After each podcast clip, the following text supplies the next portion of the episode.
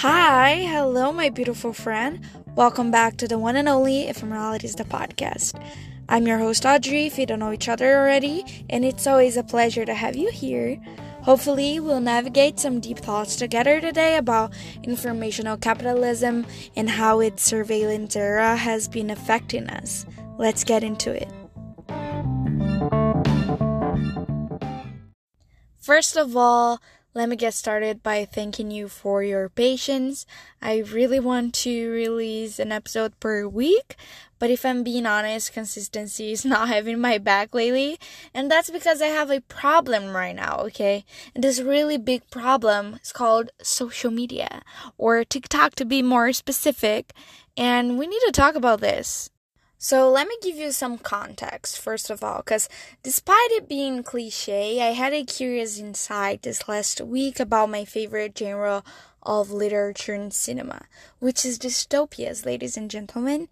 I started to come across this type of content in my early teenage years, so I also started to understand myself as a politicized being very early on in my career of being that one annoying activist friend.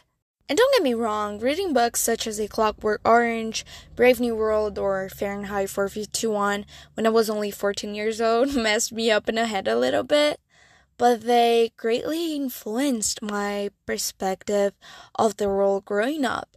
And in a manner, I had a pretty good sense of capitalist reality to start with, and my critical thinking was instigated a lot, which is kind of cool to be honest.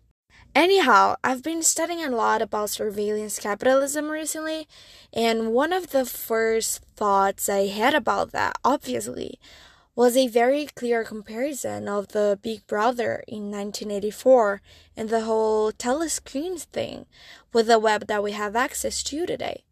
And it was very frightening to realize how much closer we are to this dystopian reality than George Orwell was when he wrote this novel in the first half of the 20th century. And of course, I didn't make that type of correlation back then when I was just beginning to learn about things. But now it's just so easy to see why my 14 year old self found those disturbing books so comforting and this, my friend, is not only scary, but very, very worrying. I don't know about you, but I have been spending a lot of time on TikTok this last few months or years, honestly. And as we talked about in the last episodes, the pandemic situation made us waste a lot more time on social media than usual. I mean, this is probably relatable for most of the people in these uncertain times. So, with just a little thought, I'd say that I've been starting to realize that this might be affecting me more and more in the last year or so. Not only has it affected my mental health directly and caused me some difficulty in maintaining good habits and showing up for myself and to others, because, you know, nothing good comes out of the type of mindset that makes us try to escape life when it gets tough, right? Let's put this way. But also, I've been noticing how my attention span and my ability to be consistent with things are getting bad, as well as my patience in general which is really not pleasant, okay? When I said to you that this little app has literally changed my whole life, I'm not just telling you about my personal experience with it, but I'm stating that it changed my consumption habits so radically because it is the biggest phenomenon and legitimation at the same time of the era of informational capitalism we're living in right now. So, for those of you that are as much familiarized with TikTok as I am, you definitely get what I mean when I say that it's almost absurd the amount of content one can consume in such a short period of time from it. And guess what, darling? This is just another reflection of how we have been conditioned as a society in recent decades to consume more and more in an increasingly shorter period of time.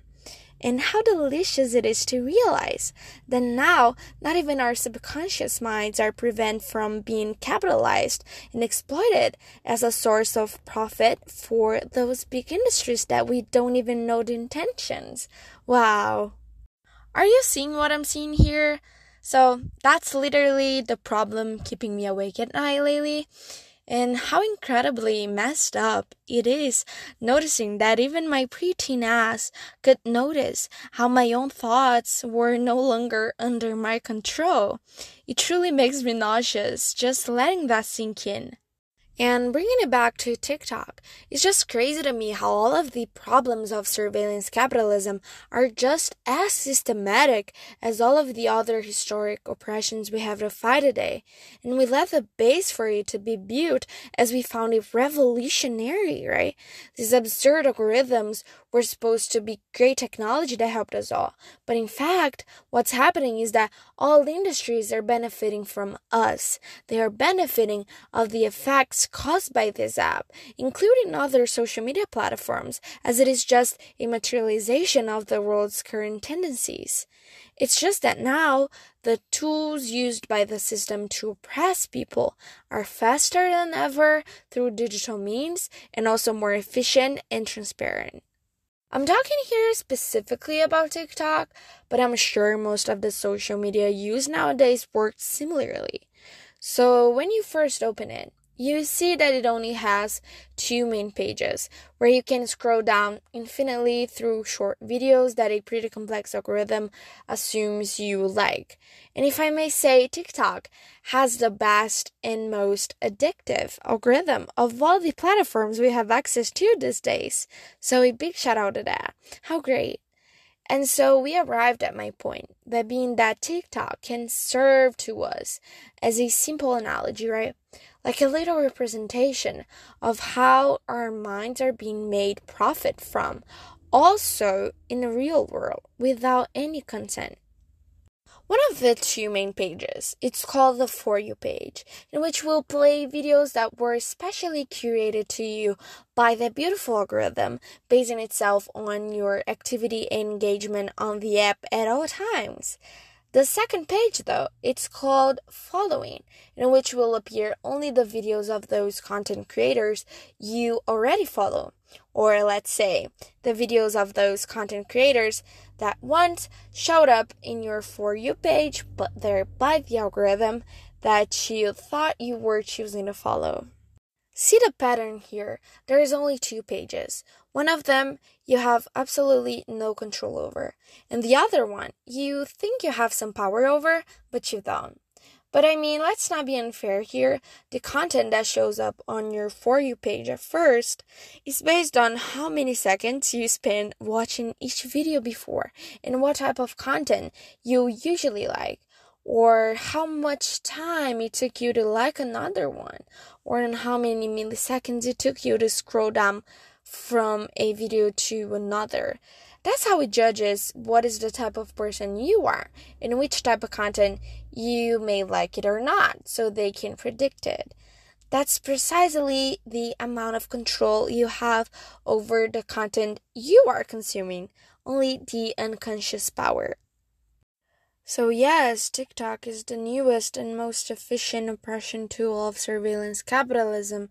And look, I'm just pointing it out right now because it reflects exactly all of what we've been living in the past few years as a consumerist society that values not only productivity but capital over anything else.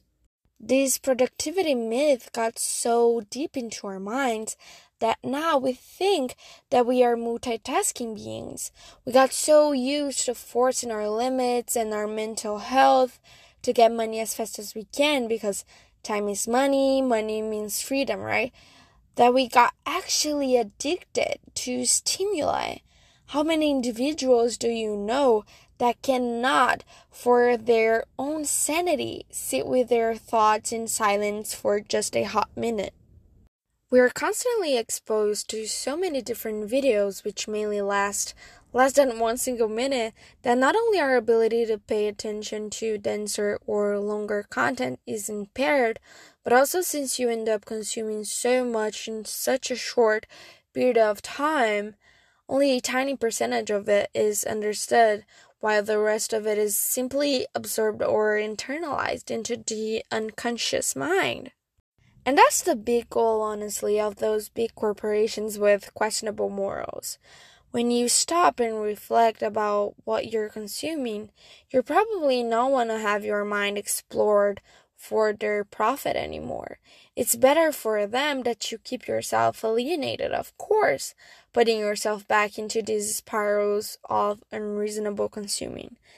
The reason why there are so many trends too going on simultaneously is that we are losing interest faster than ever because of how we are now able to see so much of the same so fast. Can you see how much easier it is to oversaturate certain trend when it's all over everyone's For You pages? And come on, that's just bad for your mental health. Because guess what? There's a lot of people benefiting of those ridiculous quick trends. And even more, there is people profiting out of the insecurities that these trends cause on you. We've lately been seeing a movement on the internet of all social media turning into marketplaces. But with TikTok, this transition is not wide open, such as it is on Instagram, Facebook, or Twitter. It is quite the opposite, actually. And just because it's so subtle, it's the most powerful of all. And you can see that very easily just by looking at the music industry, for example, and how this app has determined all of the charts. And be that as it may, the same dynamic that exists in the production and consumption of media content exists with the real products, not just digital. So let's take fashion for instance. You observe a trend starting to go viral. Everyone's using the same piece of clothing. You go and buy it too, of course, right? Why wouldn't you? Then a week later, it's considered boring and outdated already because everyone has already seen a lot of that. It doesn't matter if only a month has passed or even weeks. You need to now adapt to the newest trend. Simple as that. Ergo, in both senses, we're consuming a lot more in a shorter amount of time. Since we're discarding everything and buying even more to fit in the next big trend and feel that you belong somewhere. In the worst case scenario, you turns out to be the product and a malleable good. You adapt your wants and needs, your body, how your face looks, your beliefs, just according to what's happening in the mainstream media. And what is being sold then is how your mind works and a model of how it is that we follow standard human patterns. It's called informational capitalism for a reason. It's simple as that. The information you put out either is sold or used to sell something else that being a product or an ideology. If it is so easy to make us quickly consume certain products by the content of mainstream media and trends, how easy it is for us to become alienated in certain discourses and ideologies by algorithms constituted on the basis of various structural social problems too. Start gaining followers and building a platform of people with similar mindsets, for example, that you'll get soon called an influencer. Doesn't that sound weird? We are collectively attributing the title of experts to the people who can better sell through their pretty rhetoric discourse whatever their niche product is their lives, actual products, their minds and beliefs, lifestyles, even taste. As the incredible writer of The Age of Surveillance Capitalism, The Fight for a Human Future at the New Frontier of Power, and Harvard Business School professor Shoshana Zuboff says, the term for digital economy, quote unquote, surveillance capitalism, is not arbitrary in any way. The more time you spend on the internet, more data you are mostly unintentionally providing, and the more targeted and specific the advertisements gather you. So, the reason why I deeply believe that TikTok is the most productive tool in this economy is because the content creators in this app create or take place in trends almost innocently and end up promoting without even noticing different products and even patterns of thinking. Therefore, all those quick videos reach the viewers slash consumers masquerading as natural, so we just internalize all of that dubious load. While Google knows where we are all the time and the things we think, or Instagram and Facebook know our lifestyles, friends, and hobbies, platforms acting as Twitter and TikTok know how we feel about the world that surrounds us. The freedom that, especially Gen Z, feels to be able to share publicly super personal stories, feelings, and deep emotional events from their own private lives creates a lot of relatabilities, which allows the public to be so easily manipulated. And when that fear of interaction with strangers on the internet that we used to see in past generations becomes a search for empathy, visibility, and even concern of others who may be in the same situations, the big data robbery cycle is complete. And again, we are addicted to stimulation. Relationships are about the space between stimulus and response, but we are overwhelmed.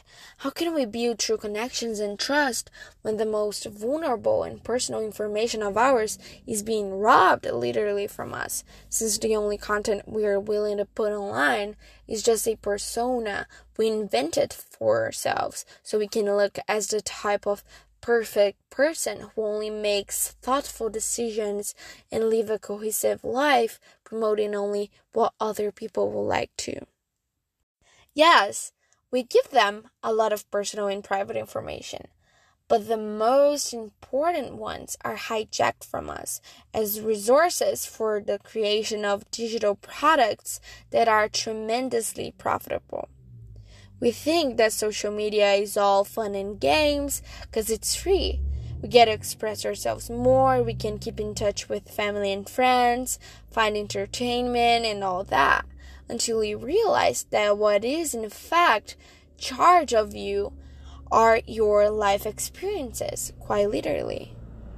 To boot, how is our racist, misogynist, homophobic, hierarchical, and classist past shaping not only the present, but how our future is going to look like. Don't be naive. How could the analysis of millions of terabytes of behavioral data not come out to express the structural violences that have been coercively affecting us for so many centuries? We have all of that discussion about how the next generation, especially Gen Z and Alpha, will change all of these structures that we know. But how will that be possible if you're spending so much time online on the internet, mindless scrolling through social media, just absorbing this content full of discrimination and fake news and violent discourses that promote silent political campaigns? The big industry is selling us not only products, but is influencing us to think in a certain way that is more profitable without us even noticing. And it takes a lot of consciousness to change that. Our freedom is being even more taken from us. It's truly overhanging. And WS mechanisms now can literally hijack our personal and private experiences from us for profit. It's more than time to change that. I feel that it's a scary the proportions that these algorithms are getting really out of hand and especially out of the touch of the users. And as I said in the beginning of this episode, I'm really starting to realize all of the negative effects that this manipulated content have been causing in my life. I'm not willing to accept anymore my life experiences, values, beliefs, memories, connections being exploited as raw material for ridiculously profitable digital products. And the thing that is most concerning to me, as sadly as it is, is that most of the algorithms we have access to today were not entirely indirectly programmed by bad people, but in fact, by machine learning programs that simply work to find complex patterns in data. They are learning by example that we people label, select, and prove with our decisions. All of this mess is derived from our behavior. Sincerely, now, more than ever, it's necessary to publicly debate what are the patterns that we continue to reproduce socially and historically. Do we really support them? And if not, How can we change them? How do they impact us in our personal lives? How have we as a society contributed to the legitimation of all of these abuses of technology? And if we don't stop this now, where is this going to get us?